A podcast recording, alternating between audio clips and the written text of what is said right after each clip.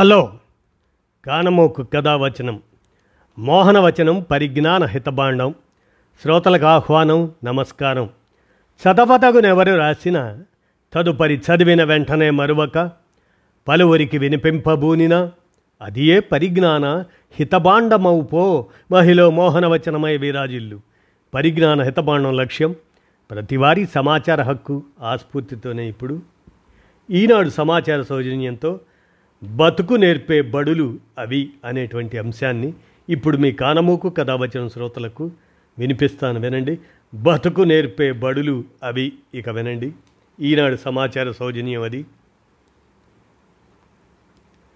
వివిధ రాష్ట్రాల నుంచి హాజరైన దాదాపు ఆరు వందల మంది విద్యావేత్తలు ఉపాధ్యాయులతో మూడు రోజుల సదస్సు అది.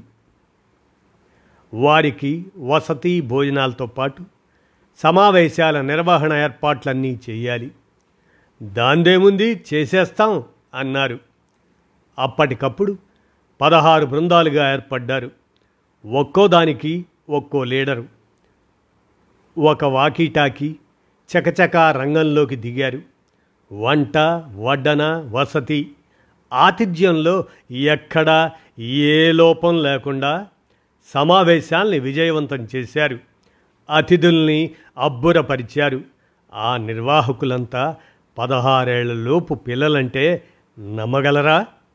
నమ్మలేకపోతే మీకు అక్షరవనం గురించి తెలియదన్నమాట. అదొక్కటే కాదు అలాంటి మరెన్నో పాఠశాలల పిల్లల్ని సమర్థులైన నాయకులుగా తీర్చిదిద్దుతున్నాయి. బోధనకు కొత్త అర్థం చెబుతున్నాయి. అవే బతుకు నేర్పే బడులు అవి. ఇక వినండి. సైకిల్ తొక్కడం అంటే పిల్లలకు సరదా. అలా సరదాగా పది నిమిషాలు సైకిల్ తొక్కితే అక్కడ మర్నాటి టిఫిన్కి ఇడ్లీ పిండి సిద్ధమవుతుంది. అది ఎలా అంటే చాలా సింపుల్. గ్రైండర్లో రుబ్బే రాయికి సైకిల్ని అటాచ్ చేశాం. అంతే అని నవ్వుతూ చెబుతారు ఆ పిల్లలు. ఇంకా అవతలికి వెళ్తే వడ్ల నుంచి బియ్యం తీసే మెషిన్ కనిపిస్తుంది. దాన్ని ఓ ఎడ్ల జత తిప్పుతుంటుంది. ఆ మెషిన్ తిరిగినంతసేపు పుట్టే విద్యుత్ శక్తిని పిల్లలే తయారు చేసుకున్న ఒక బ్యాటరీలో నిల్వ చేస్తారు. అది రాత్రిపూట గదిలో లైట్ వెలగడానికి సరిపోతుంది. ఒక్క పని రెండు ఉపయోగాలు. మరి బడికి వెళ్దాం. అక్కడ పదమూడేళ్ళ అమ్మాయి వంట చేస్తూ కనిపిస్తుంది. ఇంకో పిల్లవాడు ఆవు పాలు తీస్తూ ఉంటాడు. రెండు గంటల తర్వాత చూస్తే వాళ్ళే లాంగ్వేజ్ ల్యాబ్లోని కంప్యూటర్లలో నచ్చిన ఇంగ్లీషు సినిమా చూస్తూ ఆంగ్ల ఉచ్చారణని ఆకళింపు చేసుకుంటూ ఉంటారు. ఇంకో చోట చిన్న చిన్న పాకల్లాంటి తరగతి గదుల్లో బుజ్జి బుజ్జి పాపాయిలు పలక మీద పప్పు గింజలతోనో నేల మీద చాక్పీస్తోనో కూడికలు తీసివేతలు చేస్తుంటారు. మరో ఊరికి వెళ్దాం. అది బడే కానీ పిల్లల వీపుల మీద పుస్తకాల సంచులుండవు. పరీక్షలు రాస్తారు కానీ మార్కులు ర్యాంకులు వారికి తెలియవు. ఫెయిల్ అయ్యావని కోప్పడటాలు మంచి మార్కులు వచ్చాయని బహుమతులు ఏవీ ఉండవు. అక్కడ పిల్లలంతా సమానమే.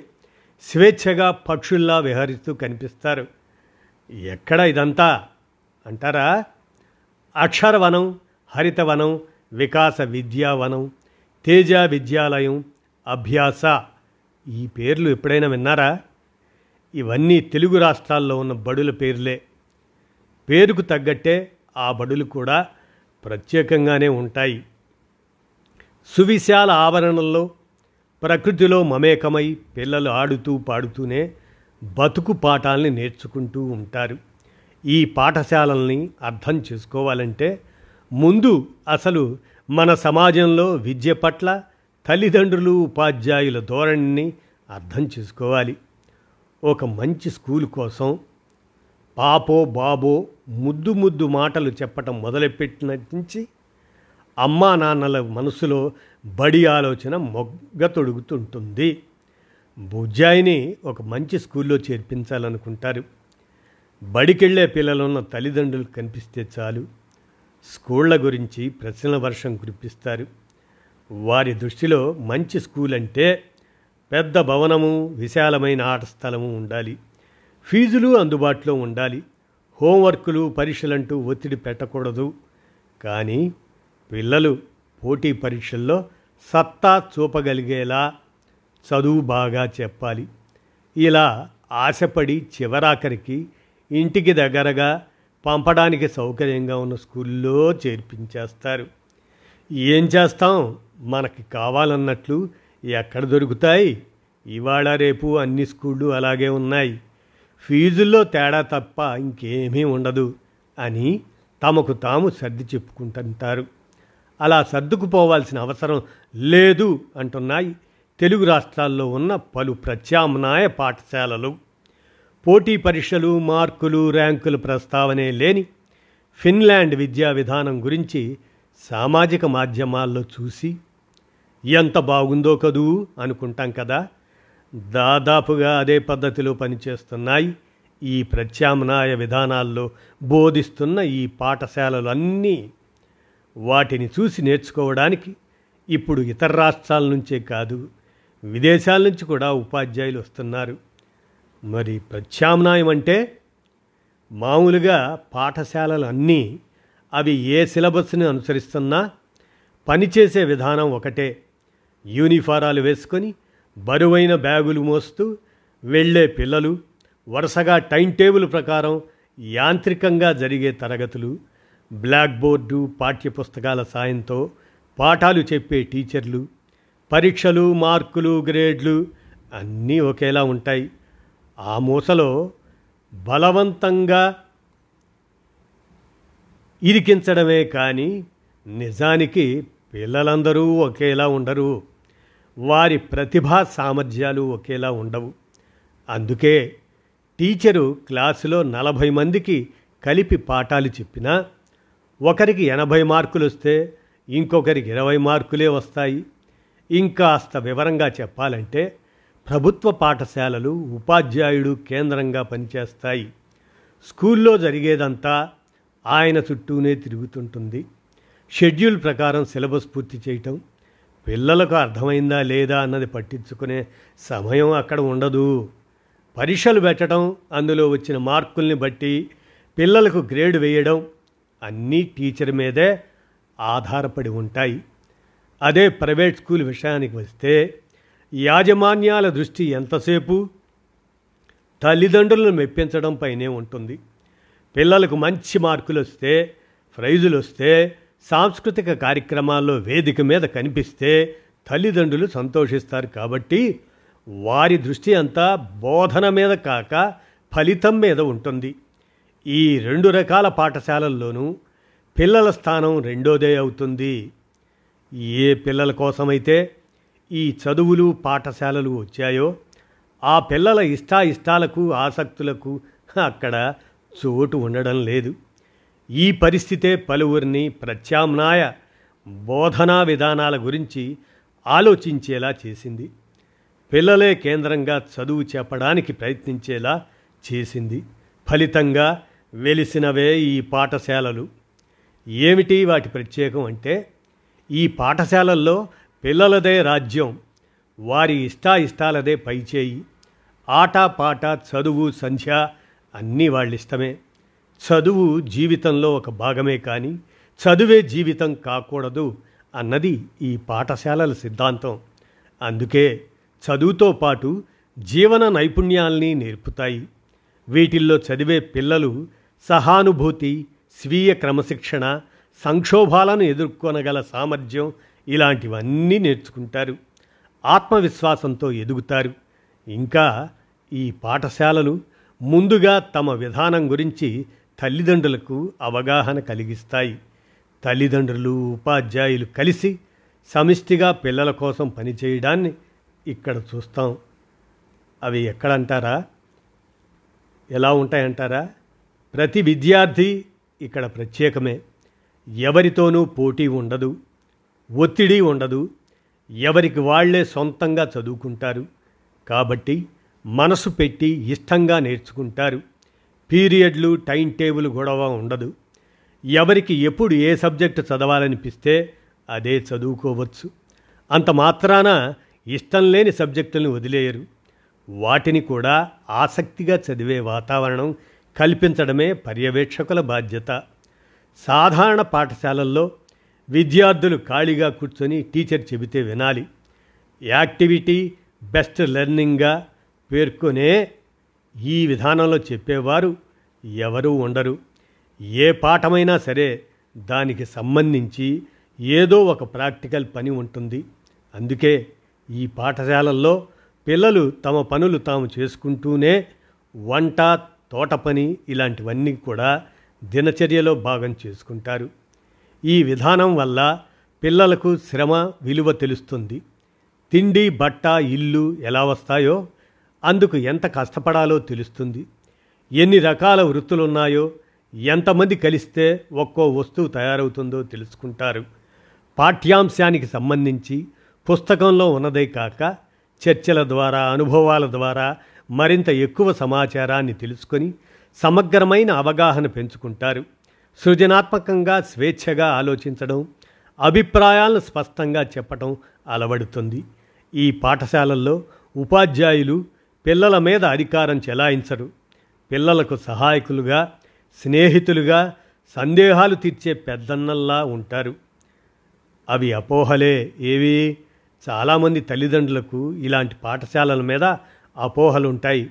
వీటిల్లో చదువుకుంటే పై చదువులకు వచ్చేసరికి ఇబ్బంది పడతారేమో అని పోటీ పరీక్షల్లో వెనకబడిపోతారని ఉద్యోగ అవకాశాలను అందిపుచ్చుకోలేరని భయపడతారు. అవన్నీ అర్థం లేని భయాలేనంటున్నాయి. ఈ పాఠశాలల్లో వస్తున్న ఫలితాలు నిజానికి ఈ పాఠశాలల్లోనూ స్టేట్ లేదా సెంట్రల్ సిలబస్లనే అనుసరిస్తారు. పాఠాలు చెప్పే పద్ధతిలోనే తేడా ఉంటుంది. రకరకాల బోధనా సామాగ్రిని వినియోగించి బట్టి పట్టే అవసరం లేకుండా ప్రతి విషయం పిల్లలకు అర్థమయ్యేలా చూస్తారు. నిదానంగా చదువుకున్న మౌలిక విషయాల్ని లోతుగా అర్థం చేసుకోవడంతో పునాది పటిష్టంగా పడుతుంది. కాబట్టే పదో తరగతి పరీక్షల్లో నూరు శాతం ఉత్తీర్ణత సాధిస్తున్నారు. పోటీ పరీక్షల్లోనూ రాణిస్తున్నారు. మామూలు స్కూళ్ళలో చదువుకున్న పిల్లల కన్నా ఈ స్కూళ్ళలో చదువుకున్న పిల్లల్లో సమగ్ర వ్యక్తిత్వ వికాసాన్ని చూడవచ్చు. అలాగని ఇవి ఖరీదైనవో అందరికీ అందుబాటులో లేనివో కావు. దాదాపుగా ప్రతి జిల్లాలోనూ ఉన్న ఈ స్కూళ్ళు చాలా వరకు పేదలకు మధ్యతరగతి వారికి అందుబాటులోనే ఉన్నాయి. కొన్ని పూర్తిగా ఉచితం కూడా. పలు చోట్ల తొలితరం బడిబాట పట్టిన పిల్లలు ఉండటమే అందుకు నిదర్శనం. వారికి చదువు మరింత ఆసక్తిగా ఉండేందుకు గాను ప్రాథమిక విద్యను మాతృభాషలోనే చెబుతున్నాయి. ఈ పాఠశాలలన్నీ సృజనాత్మకంగా పిల్లల సమగ్ర వికాసానికి కృషి చేస్తున్న ఈ పాఠశాలలకు ప్రభుత్వ సంస్థ సెంటర్ ఫర్ ఇన్నోవేటివ్ ప్రాక్టీసెస్ గుర్తింపు లభించటం విశేషం. ఇంకా విశేషాలను గమనిస్తే ఒక్కో పాఠశాలది ఒక్కో ప్రత్యేకత.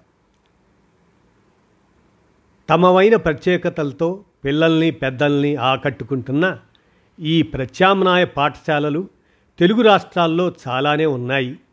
ఇవన్నీ కూడా ఉన్నత విద్యావంతులు తమ కెరీర్లను వదులుకొని వచ్చి మరీ నెలకొల్పినవే. అలాంటి కొన్ని మనం తెలుసుకుంటే అక్షరవనం చేస్తూ నేర్చుకోవడం అనే విధానాన్ని ప్రయోగాత్మకంగా ఆచరించి చూపిస్తున్న ఈ పాఠశాల పిల్లల అజమాయిషీలోనే సాగుతుంది. వందే మాతరం ఫౌండేషన్ ఆధ్వర్యంలో నాగర్ కర్నూలు జిల్లా కలవకుర్తి దగ్గర రెసిడెన్షియల్ విధానంలో నడుస్తుంది. వసతి భోజనం చదువు అన్నీ ఉచితమే. పిల్లల్ని వయసును బట్టి బృందాలుగా ఏర్పాటు చేసి వాళ్ళు చేయాల్సిన పనుల్ని నేర్చుకోవాల్సిన పాఠాలని నిర్దేశిస్తారు. పిల్లలు సొంతంగా చదువుకుంటారు. స్నేహితులతో చర్చలు జరుపుతారు. ఇంకా సందేహాలు ఉంటే పెద్దవాళ్ళను అడుగుతారు. ఆడ మగ తేడా లేదు. వంట నుంచి వ్యవసాయం దాకా అన్ని పనులు అందరూ చేస్తారు.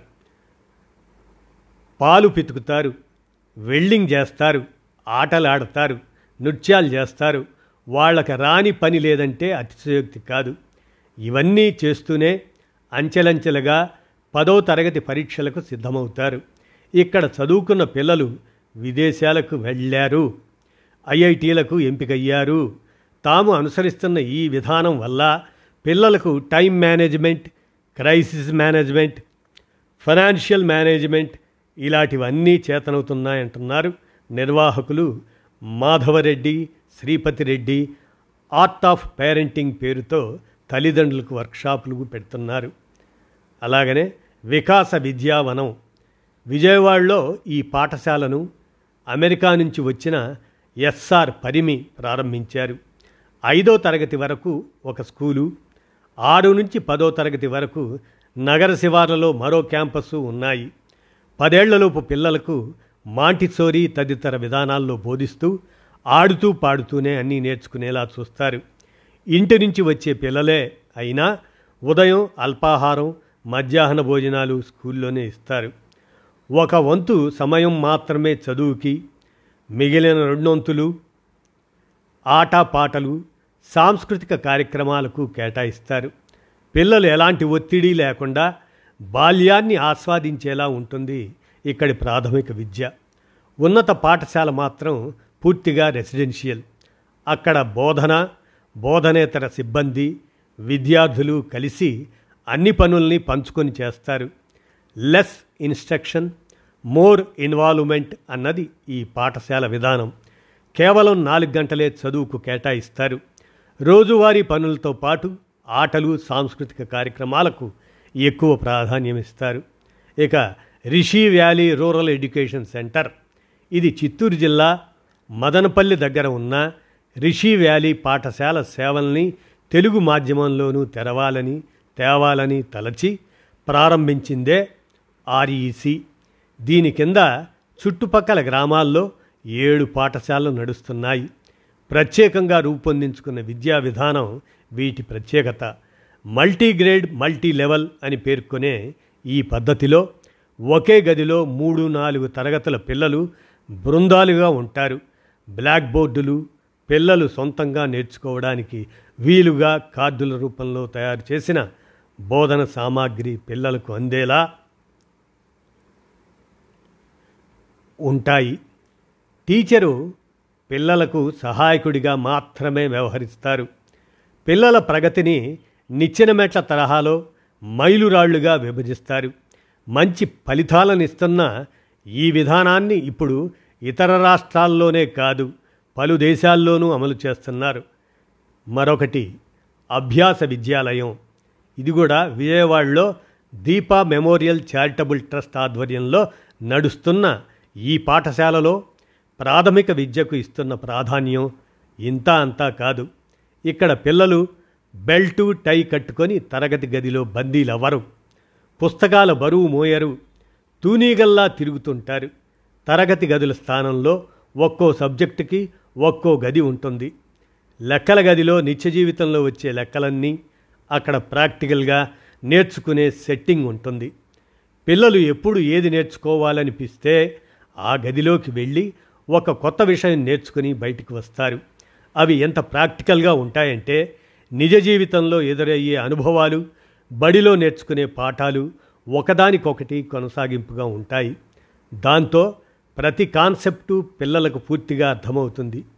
ఈ తరహా పునాది వల్ల పై తరగతులకు వెళ్ళినా పిల్లలు ఎలాంటి ఒత్తిడికి గురి కాకుండా చదువుకోగలుగుతున్నారు. మరొకటి హరితావరణ విద్యాపీఠం.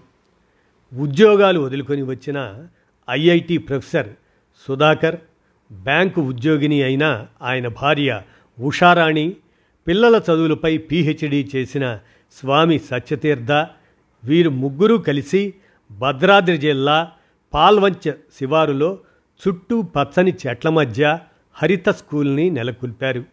గాంధీజీ సిద్ధాంతాల స్ఫూర్తితో నయీ తాలీం విధానాలతో ప్రభావితులైన వీరు సమాజానికి ఉపయోగపడే పనులు చేస్తూ వాటి ద్వారానే చదువు నేర్చుకోవాలని నమ్ముతారు. అందుకే వెదురుతో తరగతి గదుల నిర్మాణం నుంచి తోట పనులు రకరకాల యంత్ర సామాగ్రి తయారీ వరకు అన్నింట్లోనూ పిల్లల భాగస్వామ్యం ఉంటుంది.